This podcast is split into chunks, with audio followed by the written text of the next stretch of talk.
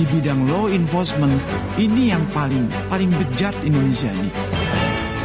Bisa jadi Allah sedang menguji kita bangsa Indonesia. It is an indictment of every one of us that millions of people are starving in this day and age. Iklim investasinya terus diperbaiki wages Indonesia. Dan mafia-mafia terkait produk pertanian ini harus diperangi secara tuntas. Info-info terkini dari dalam dan luar negeri politik. Seluruh lintang bukan informasi dari manusia politik, dari komunitas politik itu tidak ada kepastian. Ekonomi. Creating an economic activity yang luar biasa. Budaya. Sejarah Indonesia ini harus direvisi ulang. Kriminal. Criminalize their behavior would be the crime. Dan olahraga. Unbelievable! Fakta memaksa kami melakukan percepatan dalam penyajian informasi. Karena ini duit negara Mau dibawa ke mana negara ini? Negara yang panjang kunjung pasir Firjumah Pahloh Cinawi Karto Turharjo. Disuarakan melalui AM 729. Inilah topik berita.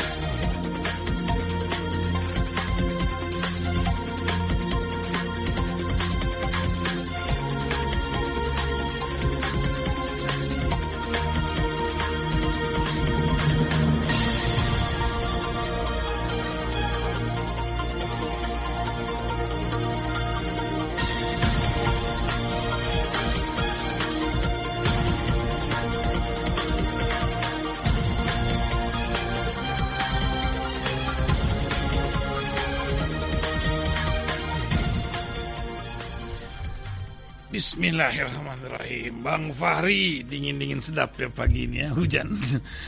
Ya sudah mulai Bang Fahri ya? Kita mulai pagi ini.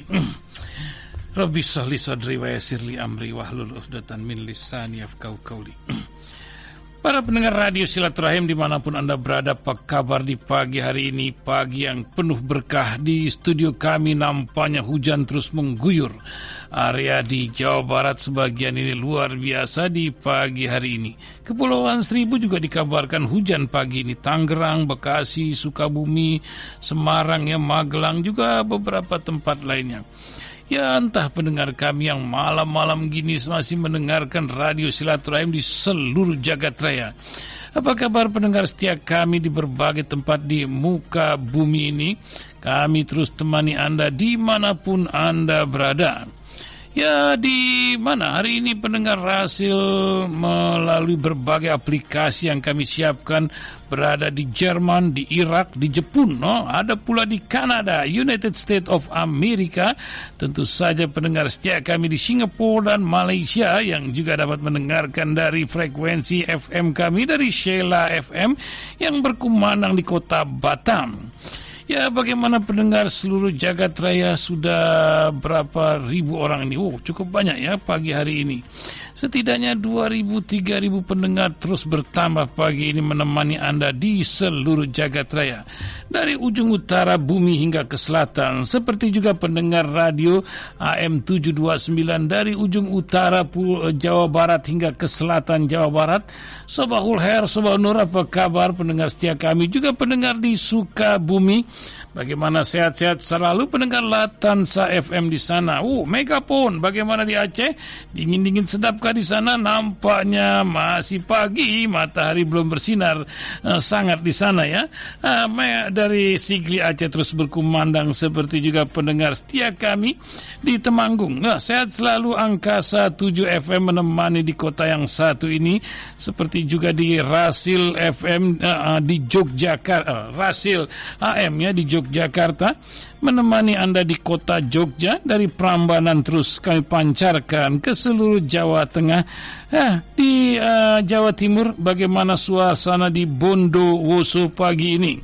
Ya frekuensi FM kami menemani Anda di kota Bondowoso. Tentu saja juga suara Habibullah FM di Banyuwangi Di ujung pulau Jawa yang selalu, selalu bercahaya lebih dahulu ya Pagi nampaknya berawan dari pagi hingga malam hari demikian di kota Banyuwangi. Tidak seperti di Yogyakarta akan banyak hujan hari ini juga di Magelang. Para pendengar radio di mana pun Anda berada, begitulah kisah terus bergulir. Nah, kami sapa dulu, oh hari ini adalah hari amal bakti Kementerian Agama Republik Indonesia. Begitu disampaikan pada 3 Januari ini. Sementara 1 Januari lalu juga dikabarkan rupanya ini menjadi hari istimewa buat orang Aceh ya.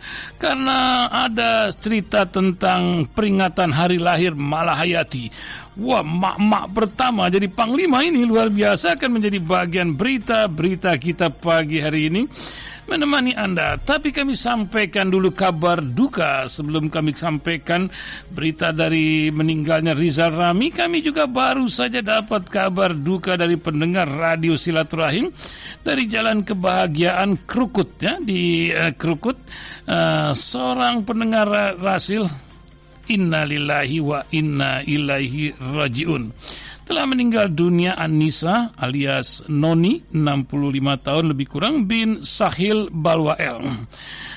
Beliau adalah putri dari Zen Talipula. Hmm, Beliau meninggal pagi hari tadi dan akan dimakamkan di Bifak Ba'da Zuhur. Ini Bifak maksudnya karet ya, di karet TPU karet ya. Kami ulangi lagi telah meninggal dia Anissa atau Noni 65 tahun bin Sahil Balwael. Beliau juga putri dari Zen Talib ya. Jalan Kebahagiaan 43. Pendengar setia kita yang satu ini wafat pada pagi hari ini. Keluarga besar Radio Silaturahim turut berduka cita atas wafatnya Noni alias Anissa di usia lebih kurang 60 tahunan lah.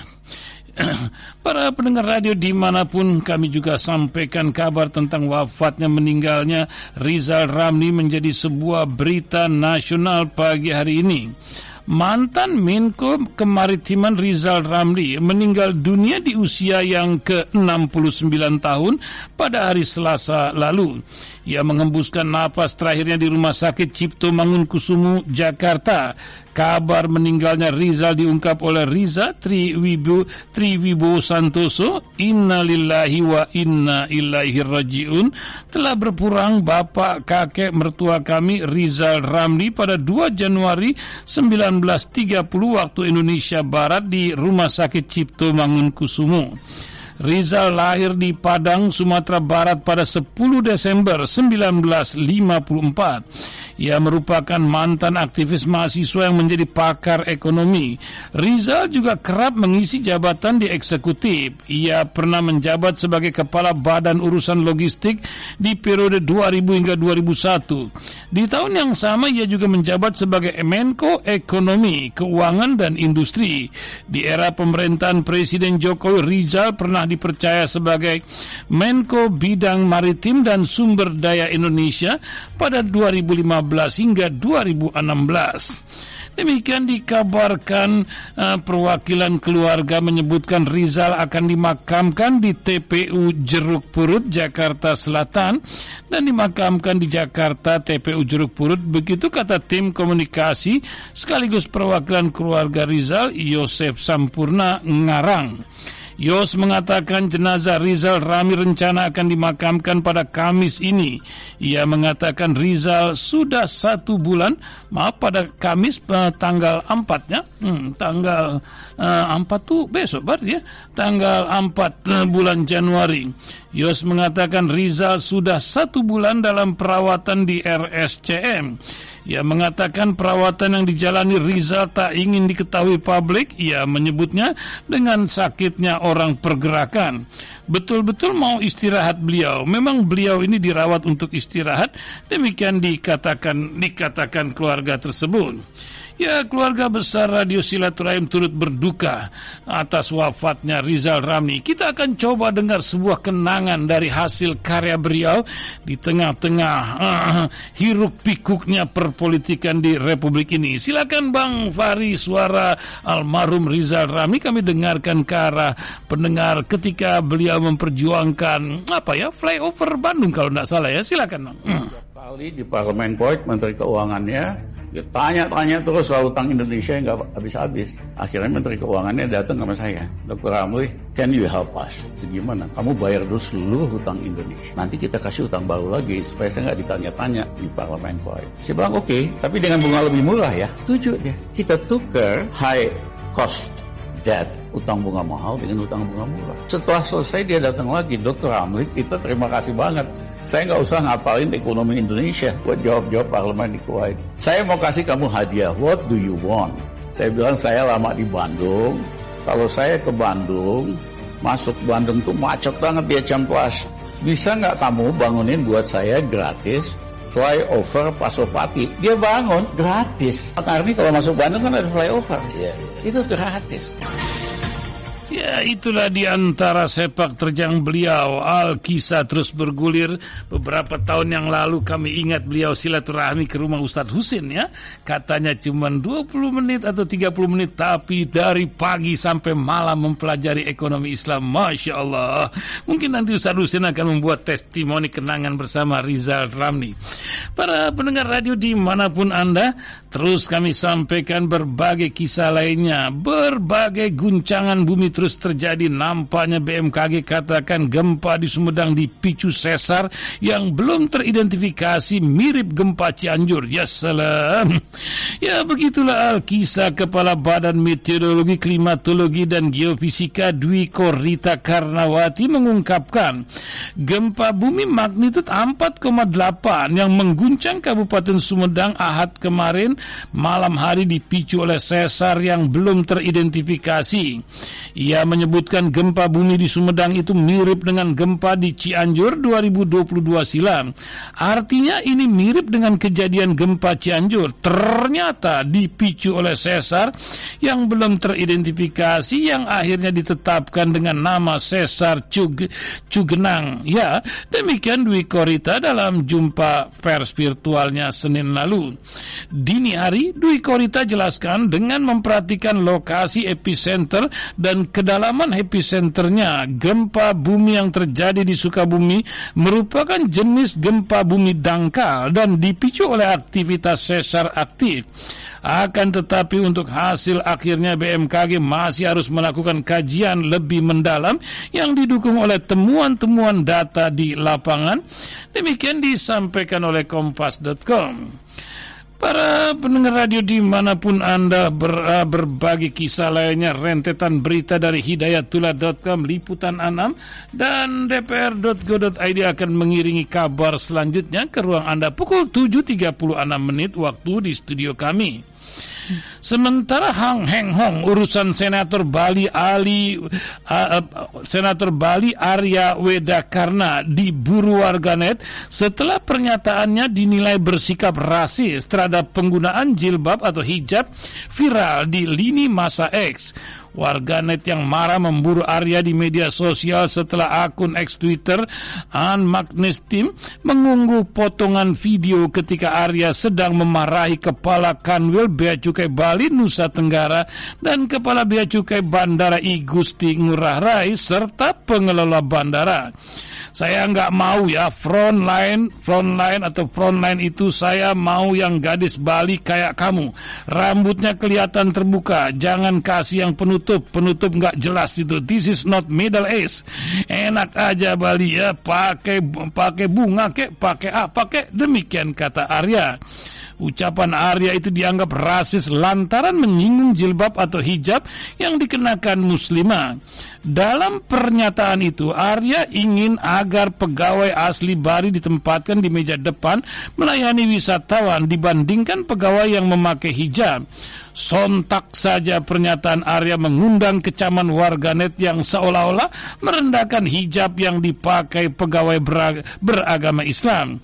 Jelas ini melecehkan hijab, kebebasan dalam memeluk agama dan kepercayaan yang telah dilecehkan oleh Arya Wedakama. Hai, hal rasis seperti ini tidak dapat dibiarkan. Demikian dikatakan akun Fatur. Ia contohkan rasialis dan radikalis sebenarnya mengedepankan hanya golongannya. Ini bukan modern, ini terbelakang yang sebenarnya. Demikian tulis akun Zaki Yeta.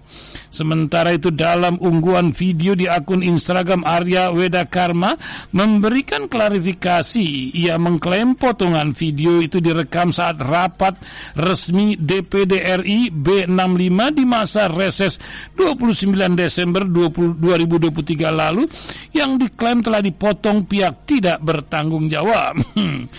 ya begitulah kisah yang satu ini. Makasih Pak Min, kopinya masih panas ini ya, pakai air putih.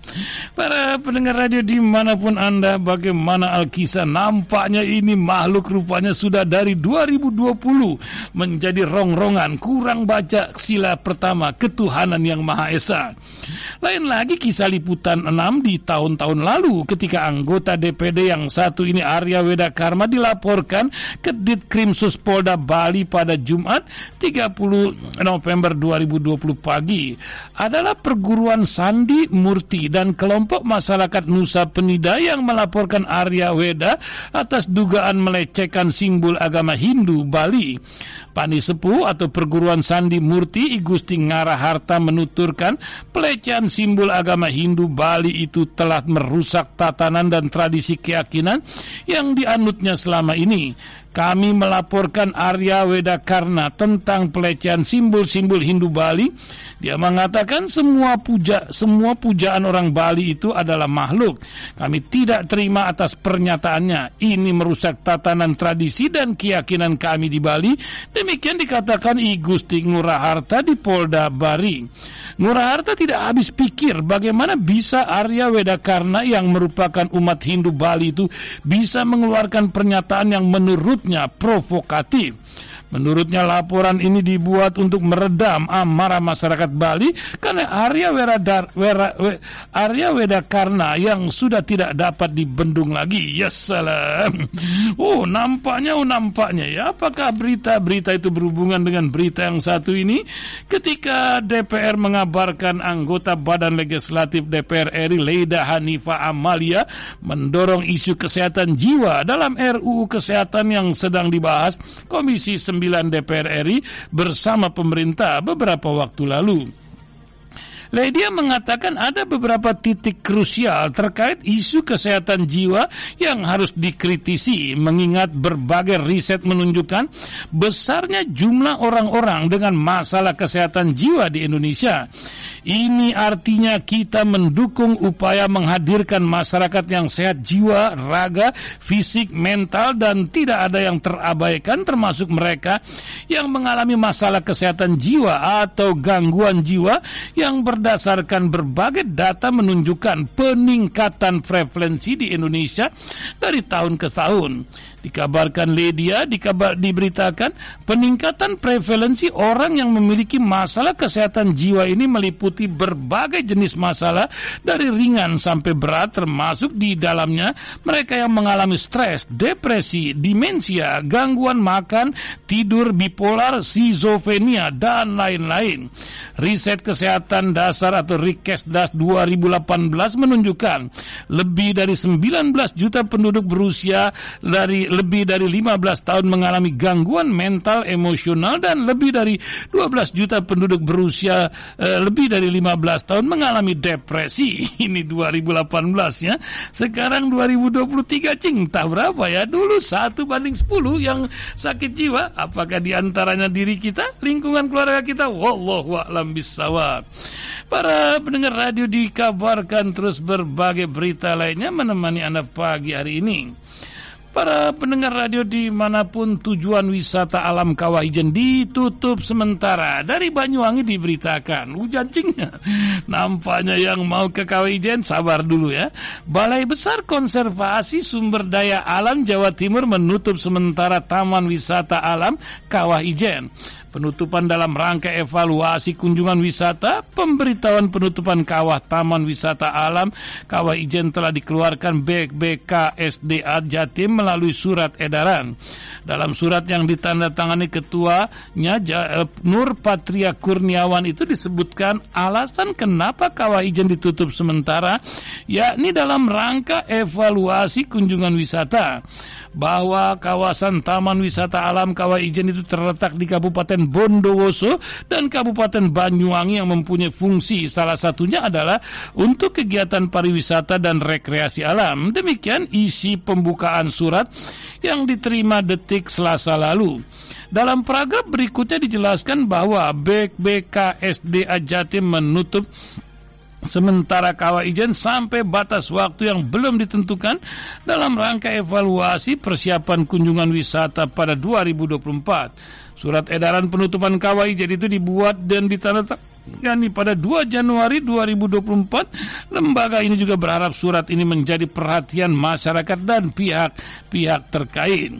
Ya begitulah Alkisah dari ujung pulau Jawa kami terus temani Anda. Para pendengar radio di mana pun Anda berada, terus kami temani Anda dengan berbagai kisah lainnya di berbagai cerita pagi hari ini. Ya kita lihat berita-berita di mana pun pukul 8 nanti kita akan berhubungan dengan Bang Tony Rosid. Ya kita lanjut lagi Alkisah bagaimana di eh, ber, uh, disampaikan berbagai kisah lainnya. Uh hari ini urusan susu cing. Nampaknya susu ini dari dari idenya itu dari Amerika ya. Apa kabar kisah susu susu ah, tambah sagon lagi tambah apa lagi ya? Sagon dulu apa namanya? ya bulgur gitu ya. ya. Kumparan juga radar Nusantara akan menyampaikan al kisah yang satu ini ketika ironi ironi di balik ambisi susu gratis Prabowo. Prabowo Subianto punya program andalan yang sudah sejak lama ia usung, susu gratis untuk anak sekolah. Dulu program ini disebut-sebut revolusi putih, mengacu pada warna susu yang putih. Kini ia sebut sebagai gerakan emas, emak-emak dan anak minum susu dengan tambahan makan siang gratis. Program makan siang dan susu gratis ini menurut Prabowo butuh dana 400-an triliun, hampir setara dengan nilai proyek IKN Nusantara yang 466 triliun. Namun Prabowo yakin anggaran bukan halangan. Ada dana pendidikan dan bansos yang bisa direlokasi Tim sesnya juga berkata ada celengan rahasia yang bisa digunakan sebagai sumber pendanaan baru. Di sisi lain program susu gratis malah bikin ketar-ketir peternak sapi domestik. Mereka khawatir kebijakan ini bakal menguntungkan peternak sapi Selandia Baru atau Australia alih-alih peternak lokal. Sebab selama ini Gibran terlihat sibuk membagi-bagikan susu kemasan UHT, bukan susu segar pasteurisasi. Apalagi 80% bahan baku susu di Indonesia kebetulan adalah hasil impor.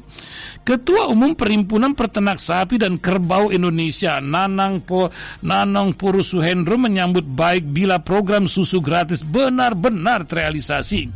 Begitu pula pengelolaan peternakan dan edu, edu wisata Cibugari Rahmat Al-Bukhari. Program susu gratis otomatis bakal meningkatkan konsumsi susu di Indonesia yang saat ini baru kisaran 16,27 kg per orangnya per tahun. Angka ini di bawah Malaysia yang tiap tahunnya mencapai 50 kg per orangnya.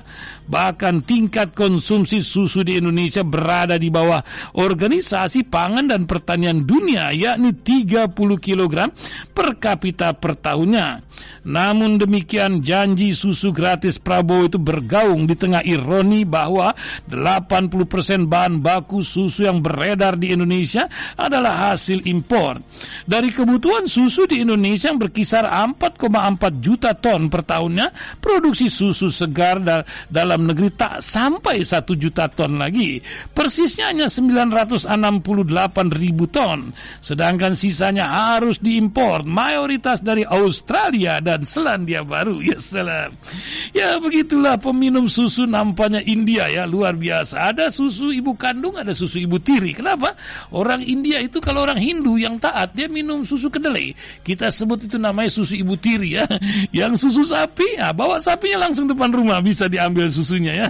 Makanya itu otaknya lain, cing IQ-nya tiap hari makan susu.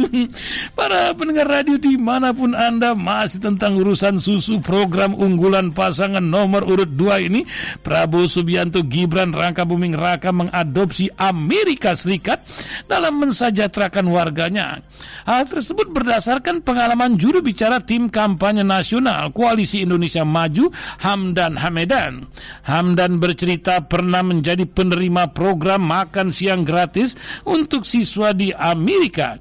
Di Amerika sendiri saat ini makan siang gratis itu bersubsidi hanya diberikan kepada seluruh anak dari keluarga kurang mampu. Namun lanjut Hamdan saat ini kebijakan itu berkembang ke delapan negara bagian. Makan gratis diberikan kepada siapa pun, baik anak dari keluarga eh, kurang mampu maupun dari keluarga yang mampu. Eh. Karena pengalaman tersebut saya sangat yakin program makan siang dan susu gratis Prabowo, Prabowo Gibran adalah solusi konkret. Tujuannya untuk meringankan beban keluarga prasejahtera di negara kita. Demikian dikatakannya. Handa membeberkan 21 tahun lalu dirinya tinggal di California, Amerika di mana orang tua asuhnya hanya mampu memberikan makan sekali saja per hari yaitu hanya makan malam. Namun Hamdan didaftarkan untuk mendapat makan siang gratis di sekolah. Di situ pemerintah California pun hadir memberikan subsidi kepadanya termasuk makan siang gratis bagi orang-orang di rumahnya. Berdasarkan pengalaman saya bagi pelajar dari keluarga prasejahtera sejahtera, makan siang gratis di sekolah sering kali menjadi makanan terbaik. Demikian dikatakan Handan. Halal gak tuh? Jadi inget si Adit. Tahu Adit itu yang kasih makan-makan gratis. Pernah talkshow di sini ya. Ya mestinya belajar aja sama Adit itu di Bekasi sini ya. Nggak usah jauh-jauh. Atau orang yang di masjid itu banyak kasih makan. Sekarang di masjid-masjid ya. Masya Allah. Para pendengar radio di mana pun Anda berada. Hang Heng Hong terjadi di Batam. Apa kabar Baliu Gemoy yang satu ini dikabarkan menjadi masalah dari Batam Post memberitakan. Tim kampanye daerah atau TKD pasangan Capres Cawapres Prabowo Gibran resmi membuat laporan pengaduan masyarakat mengenai tindakan arogansi Bawaslu Kepri dan Kota Batam terkait pencopotan paksa baliho Prabowo Gibran di ikon Welcome to Batam. Tim kuasa hukum tiba-tiba eh, tiba pada Senin lalu sekitar 16.00. Selama kurang lebih 4 jam, laporan terhadap Bawaslu Kepri dan Batam sel selesai diproses. Ini langkah serius karena ada penurunan baliho kemarin di WTB. Uh, eh, welcome to Batam Bawaslu Kepri dan Batam kami adukan dalam laporan malam ini. Demikian Ketua Tim Kuasa Hukum TKD Prabowo Gibran, Musrin, diketahui di Kapolres Barelang. Dalam laporan juga dilampirkan beberapa bukti atas tindakan yang dinilai arogan dari TKD Prabowo Gibran terhadap penurunan baliho pasangan Gemoy tersebut. ya bagaimana urusan Hang Heng Hong baliho ini nampaknya tim kampanye daerah eh, atau TKD Kepulauan Riau Prabowo Gibran yang resmi melaporkan Bawaslu terkait dengan pencopotan sepanduk di Welcome to Batam. Hal ini ditanggapi oleh loyalis Anies Baswedan Andi Silung, Sinulingga.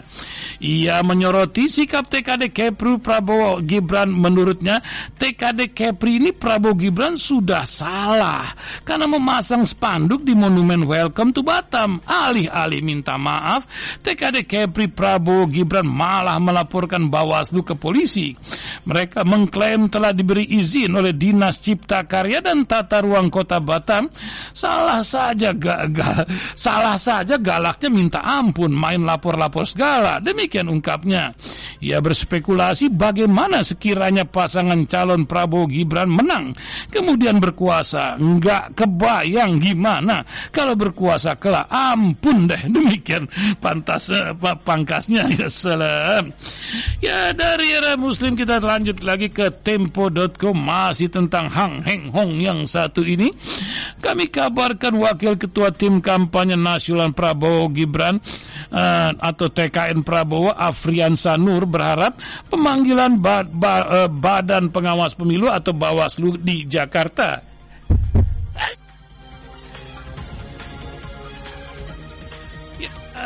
para pendengar mohon maaf ini sampai bangkit segala ya.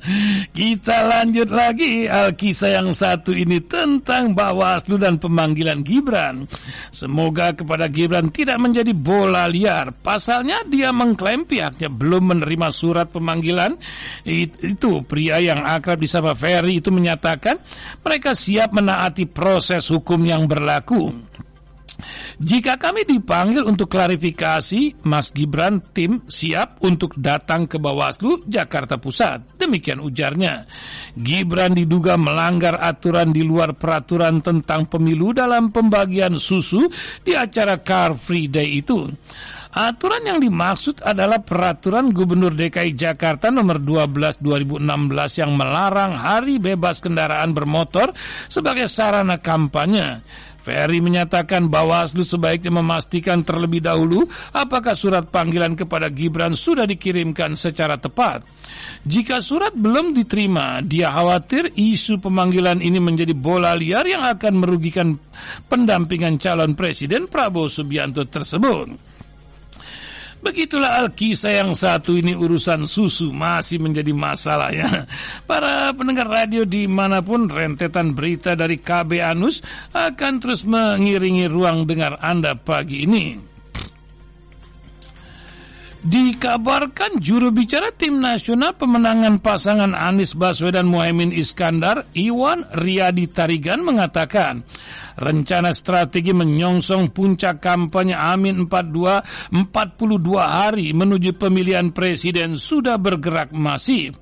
Puncak kampanye Amin, mesin politik capres nomor urut 1 Anies Baswedan, Muhaimin Iskandar sudah bergerak masif.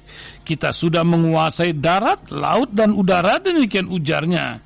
Iwan melanjutkan mesin partai akan digunakan secara menyeluruh dengan kecepatan penuh, baik di timnas, grup relawan yang berjumlah 781 simpul dan sangat militan, serta partai politik pendukung, demikian dikabarkan baru-baru lalu. Para pendengar radio di mana pun Anda berada, kami terus sampaikan berbagai kisah lainnya menemani Anda di mana pun Anda berada. Ya, men, men, uh, menjelang uh, uh, hitung mundur tentang pemilihan umum yang hanya tinggal 42 hari lagi ya. Luar biasa kita akan uh, berbincang sebentar lagi dengan Bas Tony Rosin. Sementara Ramadan menyongsong 67 hari ke depan. Akankah satu putaran atau dua putaran kita akan bincangkan dengan makhluk yang satu ini berkisah tentang pemilihan umum. Sementara ziarah ke makam ayahanda Anis teringat pesan jangan takut dalam perjuangan. Demikian dari Yogyakarta menyampaikan. Calon Presiden nomor urut satu Koalisi Perubahan Anies berziarah ke makam ayahanda Dr. Andas Rasid Baswedan. Dikabarkan di makam uni, eh, di makam Universitas Islam Indonesia UI Jalan Kaliurang kilometer 14,5 pada hari Senin 1 Januari lalu. Rasid Baswedan adalah pembantu rektor 2 UII di tahun 1990 hingga 1994 dekan Fakultas Ekonomi UI di 1978 hingga 1980 dan dosen Fakultas Ekonomi UI di 1967 hingga 2003. Rasid lahir di Kudus 21 September 1934 dan wafat di Yogyakarta pada 13 September 2013 lalu. Seusai ziarah Anies menjelaskan ayahandanya dalam 35 tahun mengabdi jadi dosen di UI dan selalu menjadi dosen teladan. Demikian ujar Ibunda Anies, Profesor Emeritus Alia Rashid. Ayah anda ini dimakamkan di, di salah satu makam pertama di UII. Lanjut Anis, Anis pun mengungkapkan pesan terakhir ayah andanya yang relevan dengan amanah besar yang sedang diembannya untuk membawa perubahan dan keadilan sosial bagi seluruh rakyat Indonesia. Saya ingat di bulan September 2013 Pesan terakhir ayahanda dalam diskusi di rumah pada malam-malam terakhir, kalau mau hidup nyaman di rumah saja, tidak usah mengikuti macam-macam. Tapi kalau mau terlibat di masyarakat, jangan pernah khawatir dengan apa yang dikatakan orang. Demikian ujar Anies baru-baru ini.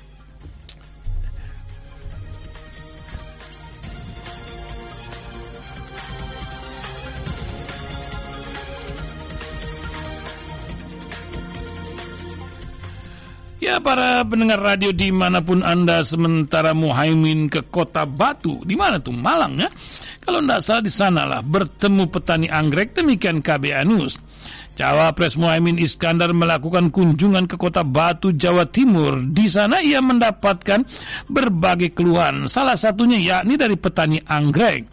Di kota Batu saya bertemu dengan komunitas petani anggrek, ada beberapa keluhan mereka, di antaranya adalah kesulitan izin ekspor karena masih dianggap jenis anggrek yang langka, demikian dikatakannya. Ketua Umum PKB itu menyampaikan pada perkembangannya anggrek sudah dibudidayakan dan berkembang mudah. Tetapi undang-undang tidak diubah, aturannya di KLHK tidak diubah. Karena itu tekad kami satu, perubahan adalah meniadakan izin yang berbelit-belit untuk ekspor tanaman hias termasuk anggrek. Demikian dijelaskan beliau baru-baru ini. Para pendengar radio di mana pun dari Malang kita berangkat ke Aceh. Apa kabar Malahayati? Nampaknya menjadi sorotan dunia di awal tahun ini. Dari Banda Aceh dikabarkan kantor berita rakyat Aceh Perkumpulan Majelis Seniman Aceh atau MASA bersama beberapa pihak tengah menyiapkan diri untuk memperingati hari lahir Laksamana Malahayati ke-473 pada 1 Januari lalu hingga 1 Januari 1950 hingga 1 Januari 2024. Acara tersebut dilangsungkan di gedung teater tertutup Taman Budaya Banda Aceh pada awal pekan ini pukul 20.00 sampai selesai. Terbuka untuk umum tanpa karcis masuk alias PRI. Ketua Umum Majelis Seniman Aceh, Khairian Ramli mengatakan pihaknya peduli pada Laksamana Malahayati dan du, dan dengan rasa syukur menyambut penetapan UNESCO pada malam 1 Januari 2024. Demikian dikatakan Khairian. Akan ditampilkan ditampilkan pula puisi tentang Malahayati lagu dan bincang tentang Laksamana Malahayati. Hairian mengatakan sebagaimana semangat Malahayati maka yang bergerak ke depan untuk secara acara tersebut adalah Badan Pemberdayaan Perempuan Majelis Niman Aceh yang bekerja sama dengan beberapa organisasi lainnya. Sebagaimana diketahui Direktur Jenderal UNESCO, uh, United Nation Education Scientific and Culture Organization, Madam Audrey Auzale, menetapkan hari lahir Laksamana Malahayati 1 Januari 1550 sebagai hari perayaan internasional. Hal itu ditetapkan dalam sidang umum ke-42 UNESCO pada hari Rabu 22 November 2023 di Paris, Prancis. Di antara negara negara pendukungnya adalah Rusia, Turki, Malaysia, Thailand, dan Togo. Masya Allah. Oh, laksamana pertama perempuan cing. Boh, luar biasa. Para pendengar radio di mana pun Anda berada, eh, nampaknya pukul 8 tepat kita akan berbincang-bincang dengan Mas Tony Rosit. Semoga beliau sudah ada di ujung telepon sana. Oh, Bang Farid sudah terhubung ya Mas Tony. Hmm. Oh, Assalamualaikum Mas Tony Rosid, apa kabar? Waalaikumsalam warahmatullahi wabarakatuh. Kabar baik Pak Iksan dan seluruh pendengar radio di mana pun berada. Aduh, banyak isu ini minggu-minggu awal di tahun ini nampaknya luar biasa ya.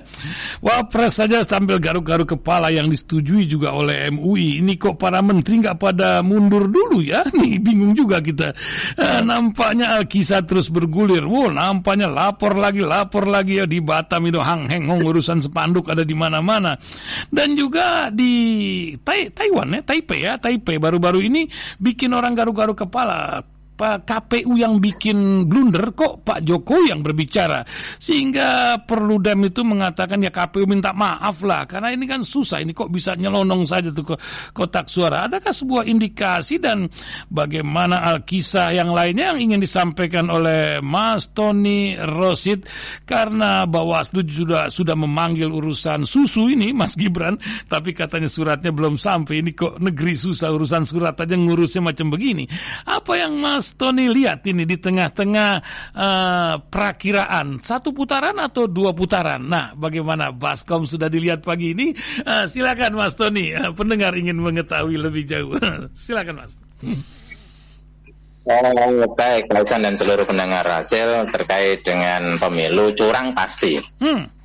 Ya, jadi kalau kita bicara tentang curang itu pasti ada kecurangan. Di setiap pemilu ada kecurangan. Tapi bukan berarti kemudian kita maklumkan, kemudian hmm. kita uh, menganggap bahwa itu adalah normal, itu sehat. Tidak, itu tidak normal, itu tidak sehat dan itu membunuh demokrasi kita, hmm. membunuh yang paling parah mentalitas bangsa kita. Hmm. Kalau prosesnya tidak benar, ya semakin tidak baik prosesnya, semakin banyak pelanggaran aturan maka yang terjadi adalah semakin sulit kita untuk mendapatkan seorang pemimpin yang berkualitas karena prosesnya tidak benar. Hmm. Ya, uh, karena itu kita mohon kepada semua pihak ya untuk ikut berpartisipasi, berikan waktu. kekuatan kepada KPU un, sebagai penyelenggara untuk menyelenggarakan pemilu ini dengan benar sesuai aturan yang ada dengan jujur Ya, karena barangkali ini barangkali di KPU itu banyak intimidasi kepada mereka. Di KPU banyak uh, apa uh, desakan-desakan kepada uh, orang-orang di KPU atau bahkan barangkali ya ini barangkali ada oknum-oknum ada oknum di dalam KPU itu yang kemudian ikut bermain. Kalau panitia ikut bermain kan rancu. Jadi amburadul kita coba bisa bayangkan panitia ini adalah penyelenggara. Kalau ikut bermain kemudian me membela atau menjadi bagian daripada satu kelompok pemain, akhirnya kan dia bisa teratur. Hmm. Di sinilah kecurangan itu bisa lebih sistem sistemik hmm. dan inilah yang harus kita lawan bersama. KPU harus netral. Dengan cara apa? Setiap kegiatan-kegiatan kepemiluan yang dilakukan oleh KPU ada pelanggaran, ada indikasi toleransi terhadap pelanggaran, maka rakyat harus teriak, rakyat harus menginginkan sekarang ada area yang bernama medsos sebagai komunikasi publik. Sosialisasikan viralkan dan kasih tahu kepada semua bahwa ini nggak benar ini seperti yang terjadi di Taipei misalnya ya. Itu kalau kalau mungkin Pak Isan minta maaf menurut saya tidak cukup itu. Siapa yang bertanggung jawab di situ siapa yang melakukan kesalahan di situ baik itu tidak sengaja apalagi sengaja maka wajib mundur berikan sanksi. Kalau soal etik saya etik tapi kalau soal soal pelanggaran Ya, ini kan jelas-jelas pelanggaran masa ada pencoblosan sebelum pemilu. Maka harus ada yang bertanggung jawab. Hmm. Jadi ini kan tidak dilakukan oleh setan iblis gerduwo, kan tetap ada sosoknya yang melakukan ini. Betul. Kalau yang melakukan jin, hmm. susah kita memberikan punishment. Hmm. Bacain Fatihah nggak cukup kan? Ini ada pelanggaran, kemudian kita bacain Fatihah, kita bacain istighfar, kita bacain surat yasin kan nggak cukup. Ini manusia loh yang melakukan kesalahan hmm. itu. Hmm. Ada aturan main di dalam undang-undang. Dan juga ada aturan main di dalam pidana. Kalau memang itu ketidaksengaja, maka menurut saya siapa yang bertanggung jawab berikan sanksi, termasuk hmm. bila perlu pecat ganti. Kalau memang itu dilakukan oh, dengan sengaja, boleh jadi kita lihat ada pidananya enggak, supaya hmm. menjadi efek jerah Hmm. Eh, hukum kan fungsinya seperti itu. Hukum fungsinya itu keadilan berlaku untuk semuanya. Yang kedua adalah menciptakan efek jerah supaya yang lain itu tidak melakukan pelanggaran yang sama. Hmm. Jangan hanya dituntut minta maaf Gitu Kalau cuma minta maaf ya semua eh, apa eh, tidak ada pertanggungjawaban dong. Gitu loh. Ini sudah terjadi. Nah, ah, ini ah, menurut saya sudah sesuatu yang baik. Gitu loh. Hmm. Oh, bagaimana semua kotak Pandora itu dibuka semuanya. Hmm. Tidak hanya di Taipei, apakah ada di tempat-tempat yang lain? Hmm. Yes, kemudian uh, begitu juga untuk DPP. Hmm. Kemarin di Malaysia itu kita lihat ada sejumlah ya orang Indonesia yang ada di Malaysia, imigran di Malaysia, mereka punya KTP Indonesia dan KTP-nya kan kita punya KTP seumur hidup. Hmm. Masa mereka nggak dapat sih surat untuk bisa nyoblos? Nah, maksud saya ini harus ditindaklanjuti ya hmm. tidak dilanjuti dan KPU juga harus kemudian um, tampil untuk memberikan klarifikasi iya ada kesalahan ini, ada kesalahan ini gitu loh. Nggak perlu sampai presiden nggak perlu gitu loh. Apalagi kemudian yang lain kan itu urusan urusan KPU bukan urusan presiden. Hmm. Gitu presiden hanya harus memastikan saja bahwa tolong KPU ini uh, pemilu ini harus jurdil. Pastikan bahwa pemilu berjalan dengan lancar, udah uh, jurdil sehingga kalau jurdil itu menjadi aman dan damai. Pastikan semua anggota TNI netral, semua anggota polisi netral Ya kalian jaga dan uh, saya titipkan kepada kalian untuk menjaga pemilu agar ini pemilu lancar, agar pemilu ini aman, agar pemilu ini sukses. Kalau ada apa-apa kalian yang saya minta pertanggungjaban keren ini nah, salah itu presiden Amerika kalau itu. begini itu, itu. bagaimana dengan susu-susu ya ini ini susu satu tempat ada susu-susu di tempat yang lain nah, masalahnya itu loh nah, nah, nah, itu. oleh karena itu ya harus diproses Bawaslu beri kekuatan Bawaslu hmm. untuk memproses ini hmm. ya jangan persoalan administrasi surat itu kan satu menit jadi kalau semua soal surat itu ya hmm. jadi proses ya, apakah itu pelanggarannya terhadap Pemda saja terhadap uh, apa perda saja di DKI, apakah juga ada pelanggaran terhadap pemilu? Namanya bagi-bagi uh, berkampanye di hmm. itu kan dilarang ada perdanya. Kalau kemudian ya dalam undang-undang pemilu itu kan tidak boleh money politik, Tuh, ya membagi-bagi banyak ya, hmm, dan, untuk memberikan dukungan lagi langsung yang membagi itu adalah orang hmm. yang ikut menjadi kontestan di dalam pemilu itu. Hmm. Jadi menurut saya Bawaslu jangan jangan lembek gitu loh. Ya kalau kalau Bawaslu masih lembek menurut saya ya bikinlah surat mengundurkan diri. Gitu nggak pantas jadi Bawaslu. Gitu. itu itu. Tapi urusan mengundurkan diri memang ini jadi garu-garu kepala. Ini yang satu ngalor, yang satu ngidul ini. Karena wakil presiden tuh sampai ngomong menteri yang maju ikut pilpres itu harus mundur lah. MUI juga mengamini. Ini logika apa yang sedang dipakai di Republik ini gitu? Gimana Mas Tony? Hmm. Halo. Kita memang menyayangkan Pak hmm. Isan. Hmm. Itu oh, kenapa muncul uh, kepres ya itu ya hmm. muncul di mana seorang menteri itu tidak harus mundur hmm. dan tidak harus uh, boleh cuti bahasanya boleh cuti hmm. uh, boleh cuti menurut saya ini ini yang menjadi masalah karena apa? Hmm. Uh, kita kan satu berpangku kepada ada norma kan, ada norma yeah. hukum, hmm. kemudian ada apa norma sosial, gitu kan? Uh, norma hukum ini di mana memang uh, itu yang menjadi standar kita. Mestinya norma hukum itu tidak bertabrakan dengan norma sosial. Artinya apa? Ada etika di sini. Masa sih dia nyalon, terus kemudian uh, dia masih aktif ya. Sebagai wali kota misalnya sebagai menteri misalnya seperti Mama Mahfud MD di situ. ada juga uh, Pak Prabowo di situ. Dan menurut saya ini sangat tidak etis. Nah, karena itu kenapa tidak etis ya? Ini membuka ruang untuk menyalahgunakan kewenangannya ke mana-mana. Hmm. dia sebenarnya sedang kampanye atau sedang tugas sebagai menhan itu kan persoalan nah, itu, dia itu. sedang kampanye atau tugas sebagai hmm. uh, apa sebagai Menko Polukam hmm. itu kan masalah hmm.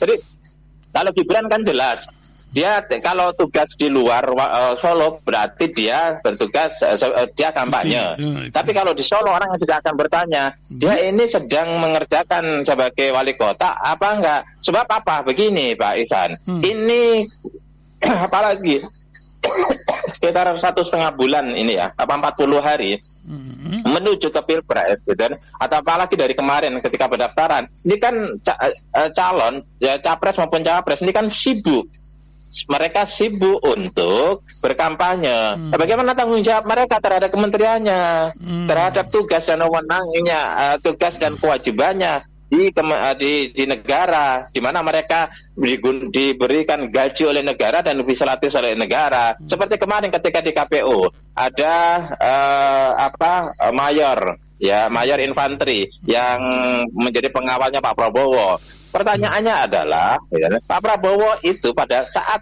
uh, apa uh, pada saat debat itu beliau itu menjadi menhan atau nah. menjadi kontestan. Ini, Kalau ini. menjadi menhan, ah, menhan silakanlah itu ada pengawalan ya, hmm. ya dan itu menggunakan semua fasilitas negara. Tapi kalau beliau itu menjadi kontestan ya, orang bertanya, mestinya nggak ada pengawalan dong. Ah, pengawalannya ada pengawalan pribadi dong, hmm. gitu loh. Misalnya hmm. atau pengawalan-pengawalan yang melekat di situ kan ke pengawalan sebagai capres kan ada. Hmm. Capres capres itu dia diberikan pengawalan dari kepolisian.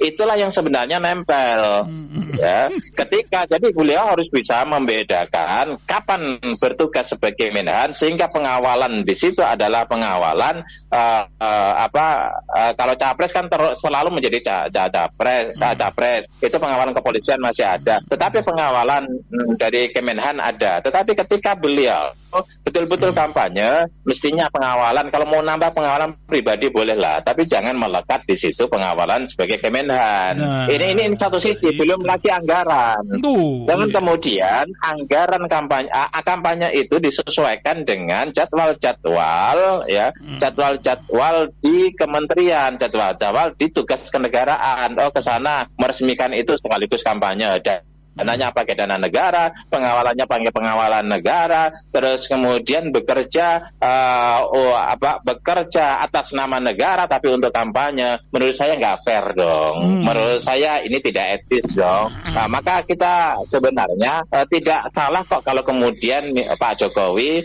uh, mengubah kepresnya ya hmm. maka siapa pun yang menjadi capres capres ikut kontestasi di pilpres 2024 harus minimal cuti lah itu ya cuti di luar tanggungan negara hmm. kan ini bagus itu menunjukkan jiwa kenegarawanan hmm. nah ini yang sebenarnya kita tuntut ini sebenarnya kita inginkan seperti itu nah, tapi iya. aturan jadi norma hukum itu mestinya tidak bertabrakan dengan norma sosial hmm. ya norma-norma uh, berbangsa hmm. kita hmm. norma yeah. politik lah Iya, Karena tapi nggak tahu yang dipakai ini kan sekarang norma cawe-cawe ya, nggak tahu macam mana ini urusan sembako diguyur di berbagai tempat, uang pula sudah mulai bertebaran, nampaknya menjadi sebuah fenomena masyarakat yang sekarang ini menghadapi uh, apa ya per pergolakan, bahkan cobaan bagi para ulama pun luar biasa, duit berguyur apa ya uh, isu yang Mas Tony juga tulis Terakhir juga kita akan lihat apakah